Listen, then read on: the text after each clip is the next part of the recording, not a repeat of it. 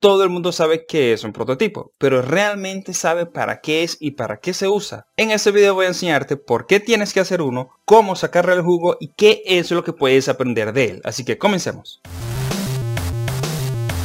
Hola, ¿qué tal? Soy Juan León, el creador del juego Elvis Clan Tricky Seasons. Es un juego que hice sin un solo código y si lo quieres jugar puedes darle a clic aquí en la descripción, lo buscas y te lo descargas y me puedes dar feedback también, que es muy importante para mejorar mis juegos. Entonces, si quieres aprender cómo hice este juego, estás en el canal correcto, porque este es más un video de mi curso gratuito de diseño de videojuegos. Así que si quieres aprender más y te gusta este video, dale click aquí a la campana, suscríbete y bueno, y sígueme para que no te pierdas ningún próximo video ni mis próximos streamings. Entonces bueno, vamos al grano. ¿Para qué es un prototipo? Bueno, básicamente el prototipo se hace para que puedas hacer pruebas de tu concepto. Y eso tienes que hacerlo lo más rápido y lo más barato posible. Este concepto y este núcleo debió salir del brainstorm que hiciste anteriormente y que te expliqué en el video anterior. Si no sabes qué es un brainstorm y cómo se usa en los videojuegos, bueno, dale clic aquí arriba en la pestaña que te va a aparecer o busca el link también en la descripción si me estás escuchando por podcast o por cualquier otro, otra cosa que no sea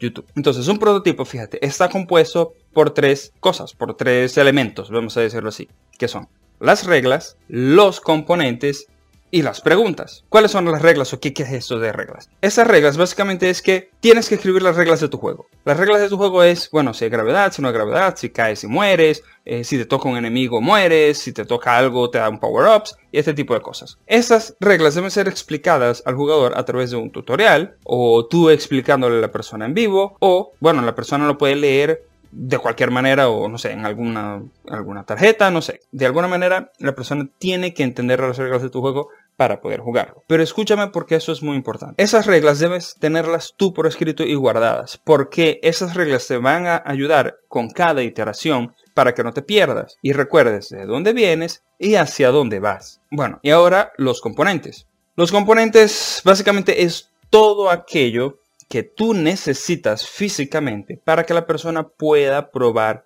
tu prototipo. Eso no necesita ser nada de lujo, es lo mínimo necesario para que la persona pueda jugar un prototipo. Puede ser, si es un juego para mobile, es que un teléfono y tienes que estar conectado a internet o no. ¿Qué tipo de, teléfono necesitas? ¿Qué capacidad necesita ese teléfono? Si es un juego para PC, la persona puede jugar con teclado y mouse o no, o necesita un control para jugar tu videojuego, necesita conexión a internet. ¿Qué es lo que la persona necesita para jugar tu videojuego?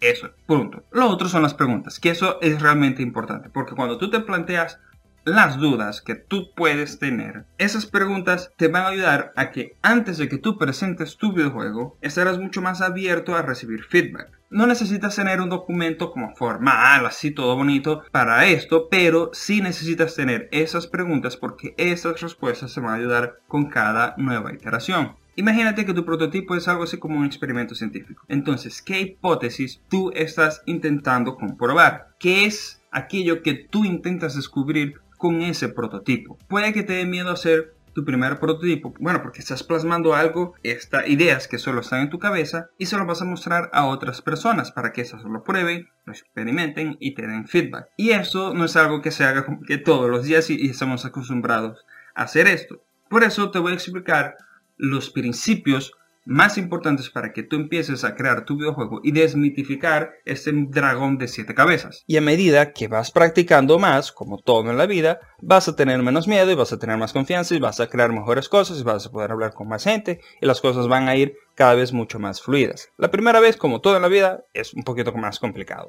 Entonces, bueno, vamos a los principios. El principio número uno, métete eso en la cabeza y acéptalo ya de una vez por todas. Tu primer prototipo va a apestar. Así pasó con el mío, así pasó con el de muchísima gente y va a pasar contigo. ¿Por qué te digo esto? Porque la perfección es la receta para que tu juego esté listo. ¿Sabes cuándo? Nunca. ¿Sabes por qué? Porque olvidarse del perfeccionismo es la clave para todo proyecto creativo. Porque tienes que probar muchas ideas que la mayoría de esas no van a funcionar. Y esto es un proceso de eliminación. Entonces, cuando vayas a tomar las ideas que mejor funcionan, que no van a ser buenas, vas a ir mejorándolas y mejorándolas y mejorándolas y revisando y mejorando y revisando y mejorando y revisando y mejorando hasta que por fin de allí va a salir algo increíble. Entonces acéptalo, entiéndelo, digérelo, ponlo dentro de ti porque es la única manera de que llegues a hacer realmente algo bueno. La calidad de tu prototipo no le va a llegar pero ni cerquita a los juegos profesionales o a los juegos AAA. Con el tiempo tus prototipos van a ir mejorando, te lo aseguro, pero solo si estás dispuesto a crearlos, a equivocarte, a mejorarlos, a refinarlos y seguir en ese proceso hasta que salga algo que realmente valga la pena. No te desanimes cuando la gente te diga que tu juego es malo, que no le gusta, que salte de esta carrera, que, eso ni siquiera es una carrera, que dejes de inventar. No, mantente allí firme y métete eso en la cabeza. Aprender lo más rápido y lo más barato posible es el juego que nosotros estamos jugando. Hasta los mejores desarrolladores de la industria comenzaron haciendo juegos que apestan. Es normal, es así y a todo el mundo le va a pasar. El principio número 2. Sé perezoso. Sí, sé perezoso. Entiende. Ya va. Ahora te explico cómo es que hay que ser perezoso. Crear un prototipo parece algo muy simple, pero no lo es. Eso lleva mucho trabajo y sobre todo trabajo psicológico, porque le vas a meter mucho esfuerzo, mucho tiempo y mucho trabajo a algo que va a ser muy malo. Pero hay que hacerlo, no hay de otra. Es la única manera que de allí salga algo bueno. Entonces, para hacer esta parte del proceso lo menos dolorosa posible, porque duele, hazlo lo más simple posible. Sé perezoso en las cosas inútiles, en las cosas que no te van a ayudar en nada. Y colócale toda la energía, colócale todo tu enfoque, aquello que va a hacer realmente tu prototipo grandioso, que va a hacer tu prototipo que realmente muestre el concepto que quieres y que realmente sea divertido. Toma en cuenta que el prototipo es simplemente eso, es probar el núcleo, es probar las mecánicas, es probar que tu juego puede ser muy divertido. Porque entiende, jugar 5 minutos de un videojuego es la misma experiencia, te va a explicar y va a comunicar la, la misma experiencia que una experiencia de 40 minutos, que, que jugar 40 minutos. Porque la llave de esto es que los primeros prototipos que vas a desarrollar tienen que comprobar que esta mecánica funcione, que esa mecánica sea divertida y después vas a la próxima iteración y lo vas mejorando y lo vas mejorando y lo vas mejorando y así y pa pa pa pa pa pa pa pa. Y te lo he dicho como mil veces, pero es así. Entiéndelo, dijéralo y ponlo dentro de tu ser. El principio número 3. Encuentra a la audiencia ideal. Los primeros prototipos carecen de dos cosas muy importantes, que es un buen arte y mecánicas balanceadas, porque es un prototipo, para eso son. Entonces, no es que no te tengas que importar con eso, pero eso es algo que viene en una etapa mucho más adelante. En prototipo no importa eso. Te digo eso porque para probar el prototipo, para que realmente puedas tener un buen feedback, necesitas que personas con experiencia, personas que tienen ya un tiempo en la industria o intentando hacerlo en la industria, puedan ver más allá de esas carencias que tiene tu prototipo. Que, o sea, que no tengan ni buen arte ni mecánicas balanceadas. Aquí debes buscar a esos otros desarrolladores para que te den feedback. Por eso es que he creado el clan y la comunidad y el grupo en Facebook y, en, y tenemos servidor en Discord, tu juego indie, para que coloques allí tus propuestas, para que plantees tus dudas, para que te demos feedback, para que te apoyemos y así puedas crecer con el desarrollo de tu juego.